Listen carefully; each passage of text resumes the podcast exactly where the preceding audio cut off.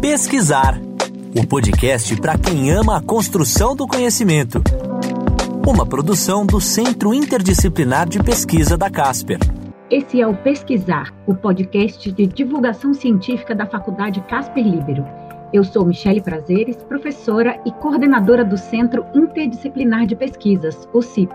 Em cada episódio, eu vou conversar com um pesquisador ou pesquisadora do CIP para falar sobre os estudos desenvolvidos com o apoio da Casper e sobre as contribuições destas pesquisas para o futuro da comunicação.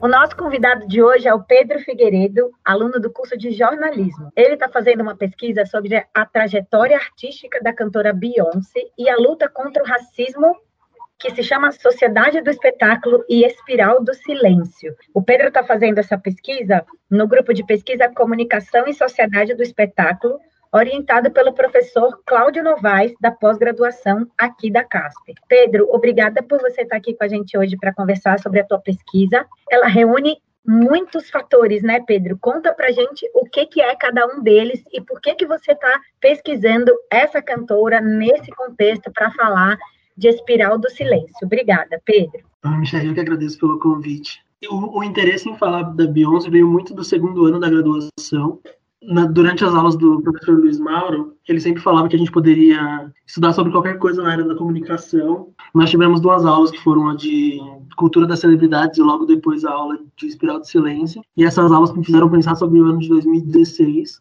que na carreira da Beyoncé tinha algumas coisas que se relacionavam muito com os temas dessas aulas. O Luiz Mauro também é um grande divulgador do CIP e isso me fez ter muita vontade de pesquisar sobre esse assunto. Eu conversei com ele primeiro, perguntei se ele achava que era um tema interessante, se tinha potencial e ele me deu o maior apoio e incentivo. E aí eu achei interessante falar sobre essas questões que eram que eram a questão da Beyoncé se colocando mais como uma mulher negra, falando dessas questões, racializando mesmo o discurso dela.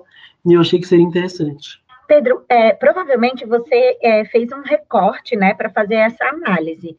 É, são discursos específicos, são shows específicos, apresentações, são vídeos que ela posta na rede social. O que, que é o teu objeto de pesquisa? Conta pra gente. É isso. O meu, eu tenho dois objetos de pesquisa que são as apresentações a apresentação que ela fez no Super Bowl de 2016 e um clipe que ela lançou alguns dias antes, que é o clipe de Formation. Nesse clipe ela fala muito sobre a questão da brutalidade policial contra a população negra nos Estados Unidos, então é, ela faz diversas referências a pessoas que foram assassinadas, casos de racismo muito famosos nos Estados Unidos. E na apresentação, ela usou alguns símbolos como uma roupa que remetia ao Partido dos Banderas Negras, fez referências a Malcolm X. Então, é, o meu objeto foram, foram essas duas apresentações que acabaram gerando também um, buzz muito grande na mídia dos Estados Unidos nesse período. Pedro, como você está fazendo essa análise? Conta pra gente que método você elegeu para fazer a tua pesquisa? As ideias de, de, pesquisa vieram em cima dos textos da Noelle Neumann, da Espiral do Silêncio, e do Debord, da Sociedade do Espetáculo. Eu estou usando esses dois, os dois objetos, como eu te falei, do clipe e dos shows, e estou vendo como eles se encaixam nisso. Então, o Debord fala ali na Sociedade do Espetáculo a questão da celebridade, e ao longo do meu texto eu escrevo como a carreira da Beyoncé foi se construindo em cima dessa ideia, como a, ela vem desde pequena sendo preparada para ser assim a celebridade perfeita da, da sociedade do espetáculo. E é bem interessante porque o Debord também fala disso na, no livro dele sobre essa questão do desvio, que é como a gente chama isso que a Beyoncé cometeu, né? Ela é uma, uma celebridade que está ali alimentando a sociedade do espetáculo e de repente ela faz uma espécie de protesto. E isso é o que ele chama de desvio. Então, eu estou usando isso, e a espiral do silêncio vem ali, é meio que a consequência dessa ação, sabe? É a maneira como a mídia passa a tratá-la, a maneira como políticos passaram a se referir a ela, falaram em entrevistas depois, uma parte do público dela também. Então, a metodologia que eu estou usando é de aplicar esses textos em cima dos objetos. Agora, depois das reuniões de grupo que a gente tem feito, eu também estou usando um pouco desse da Grada Quilomba, que é uma psicóloga teórica portuguesa que fala dessas questões de negritude mesmo, e ela, ela tem uma teoria que ela chama de máscara de silenciamento. Essa também tem uma teoria bem legal de usar em cima desses objetos. Conta pra gente melhor o que, que é essa ideia do, da espiral do silêncio, né? Porque eu sinto que a tua pesquisa, de alguma forma, foi avançando para esse lugar. E aí você contou pra gente, né, que você leu Debord, né, para falar de sociedade do espetáculo e de desvio, que você teve outras autoras que te apoiaram com essas leituras sobre a racialização e que aí você chegou nesse lugar da espiral do silêncio. Fala um pouquinho melhor sobre essa ideia é, e também se tem outras referências bibliográficas mais do campo da comunicação que te apoiam na pesquisa. Do campo da comunicação são realmente Debord e a, e a Noelle Neumann, que eu estou usando. A espiral do silêncio, segundo a Noelle, é uma espécie de mecanismo que faz com que as pessoas se sintam inibidas de falar sobre assuntos que elas não deveriam entre aspas, né? Então, no caso da Beyoncé, considerando que ela vive uma sociedade que está sempre fazendo a manutenção do racismo, quando ela se coloca contra isso, ela, de certa forma, sofre as consequências, assim. Então, as rádios param de tocar as músicas dela depois, ela passa a ser esquecida nas premiações, ou não é mais indicada, ou não ganha, mesmo quando tudo apontaria para vitória dela. E é assim que, que a espiral do silêncio se manifesta nesse caso.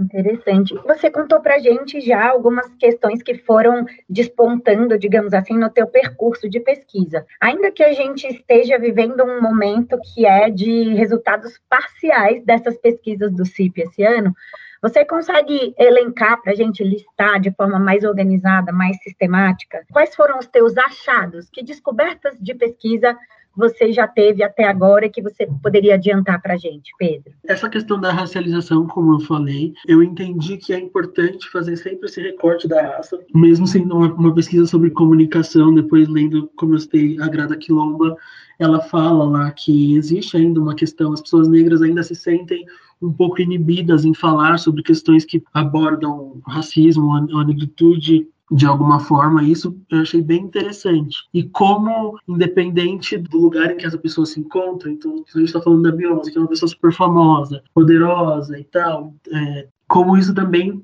traz consequências para ela, assim. Então, acho que uma das coisas mais interessantes que eu tenho concluído ao longo da pesquisa é isso, que o recorte de raça, ele é algo muito importante, assim, e não dá para separar dessas questões. Você consegue ver na tua pesquisa algum aporte, alguma contribuição para a gente pensar o futuro da comunicação? Eu acho que essa pesquisa ela é importante para a gente pensar realmente sobre essas questões, se a gente está realmente aberto para falar de todas as questões, assim eu vendo sobre isso que as, as notícias sobre a Beyoncé antes e depois elas mudaram e assim não necessariamente falando sobre como ela se manifestou, se aquilo foi bom ou não, mas é sempre buscando alguém que possa atacá-la. Então eles foram falar com políticos conservadores, a mídia também fez uma espécie de boicote. E eu acho que isso é interessante, sabe? Perceber que, por mais que exista uma certa parte da comunicação que é muito progressista, acho que também tem uma parte ainda muito conservadora. Pedro, muito obrigada pela sua entrevista. Esse foi o podcast Pesquisar com o Pedro Figueiredo, aluno do curso de jornalismo. Ele está pesquisando a trajetória artística da cantora Beyoncé e a luta contra o racismo, sociedade do espetáculo e espiral do silêncio. Pedro, obrigada pela sua entrevista. Obrigado, Michelle. Pessoal, até a próxima. Esse foi o podcast Pesquisar de hoje. Eu volto no próximo episódio para conversar com um pesquisador ou pesquisadora do CIP para falar sobre os estudos desenvolvidos com o apoio da Casper e sobre as contribuições destas pesquisas para o futuro da comunicação. Pesquisar o podcast para quem ama a construção do conhecimento. Uma produção do Centro Interdisciplinar de Pesquisa da Casper.